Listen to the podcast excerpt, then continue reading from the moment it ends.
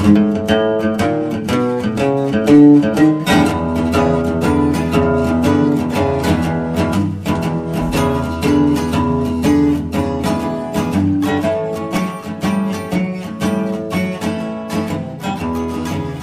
to Sermon Underway, podcast the stories and conversations that lead up to the sermons that are preached here at First Lutheran Church. This is Pastor Brian. This is Pastor Perry, and I've got the reading for today, and so it's uh, Hosea chapter 11, verses 1 through 9. When Israel was a child, I loved him, and out of Egypt I called my son. The more I called them, the more they went from me. They kept sacrificing to Baals and offering incense to idols. Yet it was I who taught Ephraim to walk. I took them up in my arms, but they did not know that I healed them. I led them with cords of human kindness, with bands of love. I was to them like those who lift up in- infants to their cheeks. I bent down to them and fed them. They shall return to the land of Egypt, and Assyria shall be their king, because they have refused to return to me. The sword rages in their cities, it consumes their oracle priests, and devours because of their schemes. My people are bent on turning away from me. To the Most High they call, but he does not raise up to them at all. How can I give you up, Ephraim? How can I hand you over, O Israel? How can I make you like Admah? How can I treat you like Zeboiim? My heart recoils within me, my compassion grows warm and tender. I will not execute my fierce anger. I will not again destroy Ephraim, for I am God and no mortal, the Holy One in your midst, and I will not come in wrath. Our corresponding gospel text is, uh, again, we're in the Gospel of Mark this year, chapter 10, verse 13. People were bringing little children to Jesus in order that he might touch them and the disciples spoke sternly to them. But when Jesus saw this, he was indignant and said to them, Let the little children come to me. Do not stop them, for it is to such as these that the kingdom of God belongs. All right, so uh, we're in the story, uh, the book of the prophet Hosea here. Uh, just to kind of give a little bit of backdrop, we've been working our way through the kings here in the Old Testament. Um, we got to the point last week where we heard about the division that then took place after the reign of King Solomon. Rehoboam, who's in the southern kingdom of Judah, Jeroboam, who's in the northern kingdom of Israel. And so this particular passage, uh, the prophet Hosea, is in that northern kingdom now. We're um, a few kings down the road here, and uh, they're living under the Assyrians, who are are open to them worshiping the idols, the uh, false god Baal, and so that's what the book of Hosea is addressing here. And we actually kind of get the sweet spot of the whole book of Hosea, Hosea here in chapter 9, as the rest of it is really talking about God's deep disappointment, frustration, anger, um, and, passing of judgment on uh, the ancient Israelites. And so here we get a little break from that in chapter 9. We get some good news as um, God is talked about as one who you know, like a parent who has raised up a child who has gone wayward and yet is reflecting back and saying, I remember teaching you how to walk. Um, it talks about I raised you with, with bands of human kindness. Some people have thought that maybe means like an umbilical cord. You know, remember uh, the child even from that that point of um, being in the mother's womb yet, and then watching them grow up and walk and reflecting back on those early years of uh, raising a child in the middle of this uh, then behavior going on here that makes God so frustrated.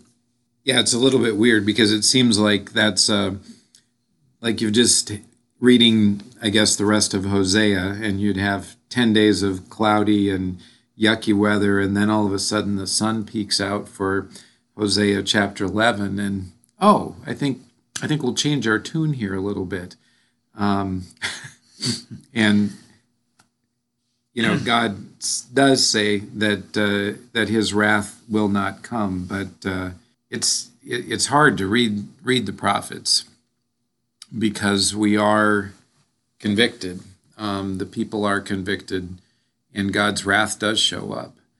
Um, and God's wrath shows up because because He's in part hurt, and the other part is that he wants so much better for his people than what they're getting.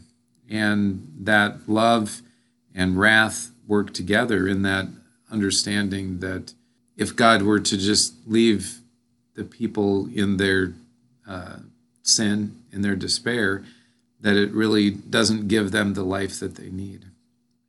Yeah, I think there's something really helpful that begins to get addressed for for some of us here in this book of Hosea, or or is brought up again on the subject of uh, forgiveness and what forgiveness looks like. There can be kind of a reluctance to forgive people because, unfortunately, it's become equated with uh, this understanding if if I forgive someone, I'm telling them that what they did is okay uh, and it didn't hurt me.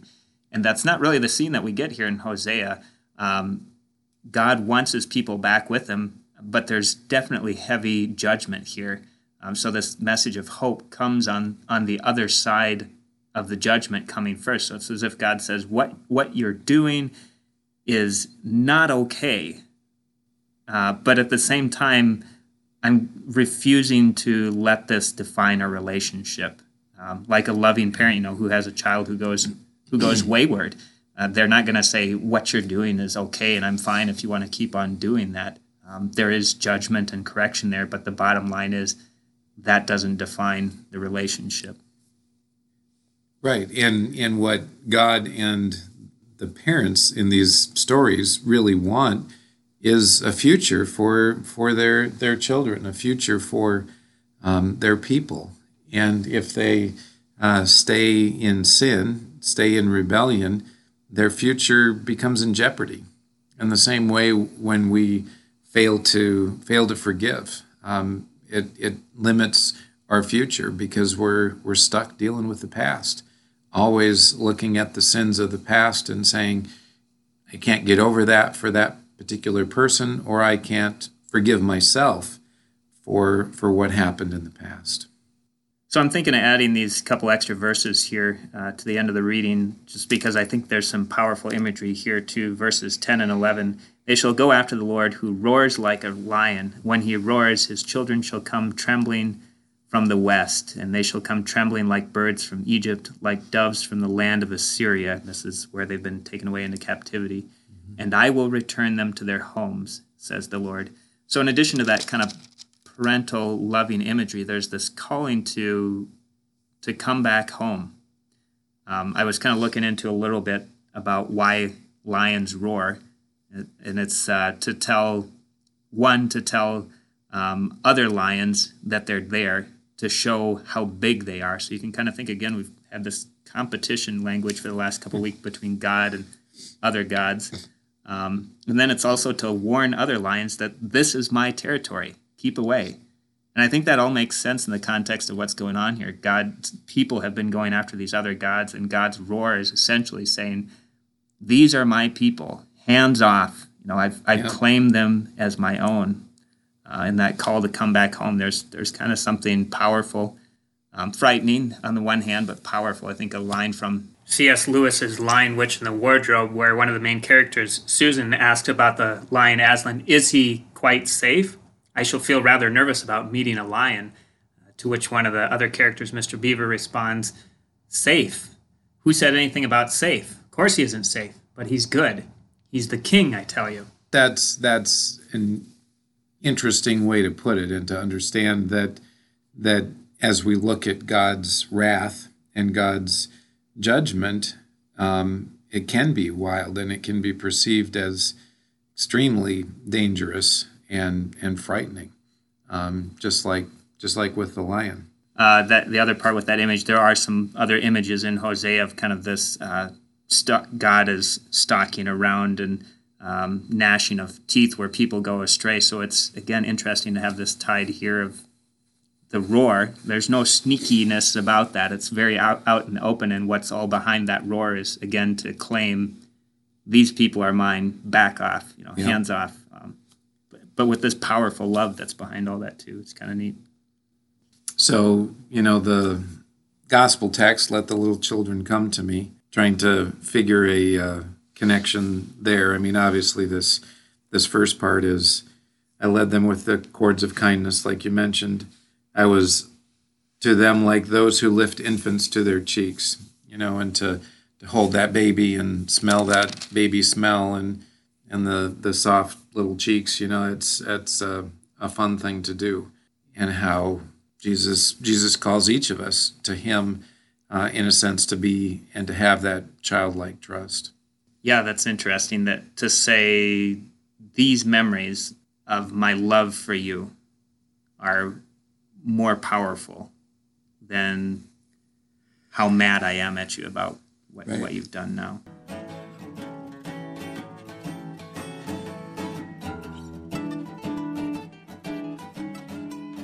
So, with that, uh, one of the questions that's kind of come into mind for me as I, this week, and knowing that we're approaching Thanksgiving here, um, what are some of the big family get-togethers or the times that you come back home, however you want to define home? What's uh, some of the celebrations or reasons that your family comes home? And then uh, another question to tie into that too, kind of when we think about families getting together, or coming home, sometimes it can be messy, and there it's not easy to be together, and especially um, without that word of forgiveness in there. So, how does thinking about forgiveness as not saying that what's happened is okay, um, but that instead we're not going to allow what happened to define our relationship? How might that change the way that you think about going home? When's a time that you knew you had done wrong, but you didn't get what you deserved because someone loved you more than they hated what you had done?